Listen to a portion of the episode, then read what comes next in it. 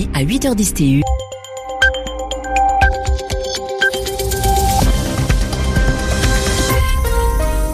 Il est 21h à Paris, 20h en temps universel.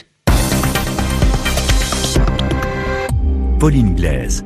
Bonsoir et bienvenue dans votre journal en français facile. Sylvie Berruet est avec moi en studio pour vous le présenter. Bonsoir Sylvie. Bonsoir Pauline, bonsoir à tous. Donald Trump est arrivé en Chine. C'est sans doute l'étape la plus délicate de sa tournée en Asie, tournée dominée par le dossier nord-coréen. Mais le début de sa visite a été consacré à des activités culturelles. Les détails avec notre correspondante dès le début de ce journal. Le régime syrien et ses alliés encerclent la dernière ville encore contrôlée par le groupe État islamique dans le pays. Au Cameroun, 3 gendarmes ont été tués en 72 heures près de Bamenda, dans le nord-ouest anglophone. On fait le point avec Polycarpe Essomba dans quelques minutes. Après 10 ans d'attente, le Louvre Abu Dhabi, un musée créé grâce à une coopération entre les Émirats Arabes Unis et la France, a été inauguré. Le président français Emmanuel Macron salue un musée universel. Le journal en français facile. En français facile. La Chine déroule le tapis rouge pour accueillir Donald Trump. Pour la première journée de Donald Trump en Chine, le président chinois Xi Jinping a privilégié l'aspect personnel. Les deux couples présidentiels se sont rendus à la Cité interdite pour une visite privée avant de prendre le thé, puis un dîner informel. Une visite qui a causé quelques chamboulements, qui a perturbé la journée de certains Pékinois et des touristes. Le récit à Pékin d'Elodie Goulesque. C'est comme par magie que l'épais nuage de pollution qui recouvrait Pékin depuis quelques jours s'est évaporé pour laisser place au ciel bleu. Un timing parfait pour l'arrivée de Donald Trump en Chine, mais si le changement climatique a sûrement ravi tout le monde, la privatisation de la cité interdite pour un après-midi entier a dû décevoir quelques touristes. Ce lieu emblématique de la Chine et de sa capitale Pékin accueille chaque jour jusqu'à 80 000 visiteurs. Aujourd'hui pourtant, ils étaient 4. Pour la visite du monument pour le grand public, ce sera pour une prochaine fois. Dans Pékin, le quotidien n'est pas tellement perturbé tant qu'on ne se trouve pas sur le chemin du président américain. Comme à chaque visite d'État, les routes ont été bloquées lors du passage du convoi diplomatique. Quant à ceux qui tenteraient de s'aventurer autour de l'hôtel où séjournent Donald et Melania Trump, ils sont vite redirigés vers une autre route, et ce depuis déjà 2 jours avant l'arrivée du couple présidentiel. Ce sera ensuite au tour des journalistes de s'armer de patience. Tous devront arriver plus de 2 heures avant la grande conférence de presse où Xi Jinping et Donald Trump feront le bilan officielle de cette rencontre. Elodie Goulesque, Pékin, RFI. Une rencontre qui devrait être dominée par le dossier nord-coréen. Ce dossier a déjà été au cœur de la visite de Donald Trump en Corée du Sud. Il y a mis en garde le régime de Pyongyang, l'invitant à ne pas sous-estimer les États-Unis. L'armée du régime syrien encercle la dernière ville contrôlée par le groupe État islamique dans le pays. Information rapportée par l'agence officielle Sana. Avec l'aide de ses alliés, l'armée de Bachar al-Assad a repris plusieurs zones autour de Boukamal. Les djihadistes s'y sont retranchés après l'offensive dans la province de Deir ez-Zor. Les États-Unis sont opposés à toute enquête de la Cour pénale internationale qui pourrait concerner des personnels américains en Afghanistan. Une diplomate américaine a estimé à l'ONU que des investigations de la CPI ne serviraient pas les intérêts de la paix et de la justice en Afghanistan. Il y a quelques jours, la procureure de la CPI, Fatou Bensouda, a annoncé son intention de réclamer l'ouverture d'une enquête. Aujourd'hui, elle a demandé à l'ONU davantage de moyens financiers pour enquêter en Libye. Elle requiert aussi une entière coopération du pays dans la lutte contre les crimes de guerre. Direction le Cameroun à présent, Pauline, avec de nouvelles tensions dans les régions anglophones du sud-ouest et du nord-ouest. En 3 jours, 3 gendarmes ont été tués par des assaillants non identifiés près de la ville de Bamenda. Le gouvernement camerounais pointe du doigt les sécessionnistes qui veulent une partition du pays. Le 1er octobre, ils avaient d'ailleurs proclamé symboliquement l'indépendance de ces régions anglophones. Retour sur ces récents développements avec notre correspondant Polycarpe Essomba. Les 3 gendarmes, selon plusieurs témoignages, ont été tués de sang-froid par des assaillants encagoulés. Le premier dans la localité de Djakiri dans la journée de lundi et les 2 autres à Bafout à l'entrée sud de Bamenda tôt ce matin. Au nombre de victimes, on compterait aussi en civil une femme. Elle aurait eu le malheur de se trouver au mauvais endroit au mauvais moment. Depuis quelques jours, la zone connaît un vif regain de tension.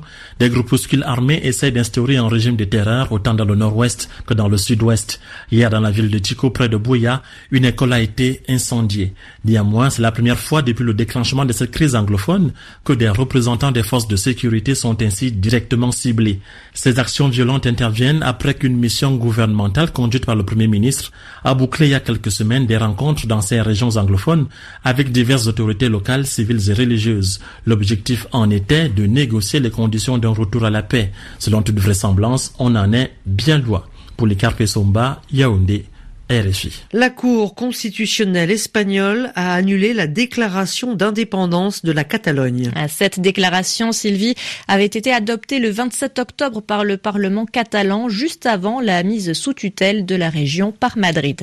La Catalogne qui a tourné au ralenti aujourd'hui en raison d'un appel à la grève générale. Des manifestants qui réclamaient la libération des dirigeants séparatistes détenus ont bloqué des routes, des gares et l'accès à des sites touristiques. Mais à en croire les autorités espagnoles, la participation était minimale, sauf dans l'enseignement. Et ce n'est pas vraiment une bonne semaine pour Theresa May, la première ministre britannique. C'est déjà le deuxième membre de son gouvernement qui démissionne en une semaine. Le secrétaire d'État britannique au développement international, Priti Patel, a quitté ses fonctions. Des médias avaient révélé qu'il avait rencontré des personnalités politiques israéliennes sans en informer son gouvernement. Le journal en français facile. Le projet avait été lancé il y a 10 ans. Le Louvre Abu Dhabi a été inauguré. Ce nouveau musée construit aux Émirats Arabes Unis accueille des œuvres de 13 établissements français et c'est le fruit d'un accord intergouvernemental. Alors le président français Emmanuel Macron a fait le déplacement pour son ouverture. Écoutez-le. Une phrase me revient qui semble définir ce qui nous unit aujourd'hui.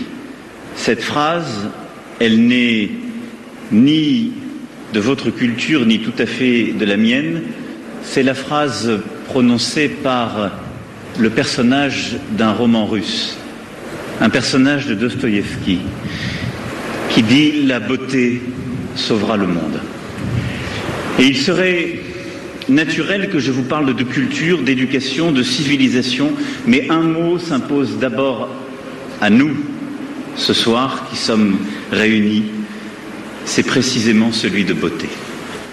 Et au cours de sa visite, Emmanuel Macron doit aussi rencontrer des dirigeants des Émirats et rendre visite aux militaires français qui sont sur place. Et en France, Marine Le Pen dénonce une décision de basse politique politicienne. La patronne de l'extrême droite est en colère en raison de la levée de son immunité parlementaire, un privilège qui permet d'échapper à certaines poursuites judiciaires.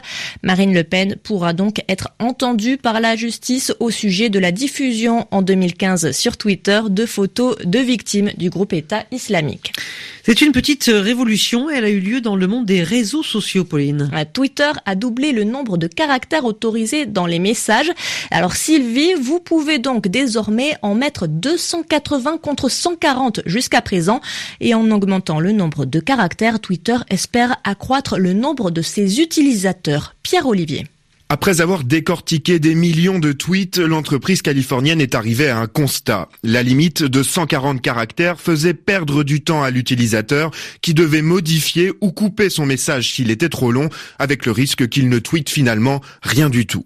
En laissant plus de place aux utilisateurs, la firme à l'oiseau bleu espère qu'ils tweeteront, qu'ils gazouilleront en français plus souvent et surtout plus nombreux. Dans tous les alphabets du monde, chacun a désormais 280 signes pour s'exprimer. Mais c'est avant tout pour les langues latines que ce changement a été fait. La limite des 140 caractères posait problème aux utilisateurs, contrairement aux japonais, aux coréens ou aux chinois des langues plus compactes.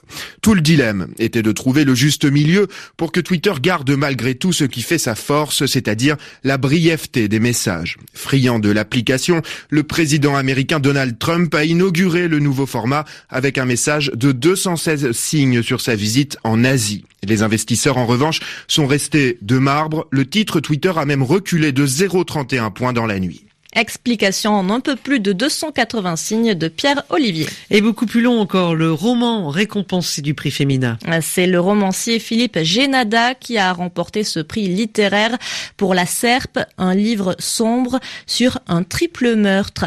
C'est la fin de ce journal en français facile. Merci Sylvie Berruet. Merci Pauline. À demain. À demain.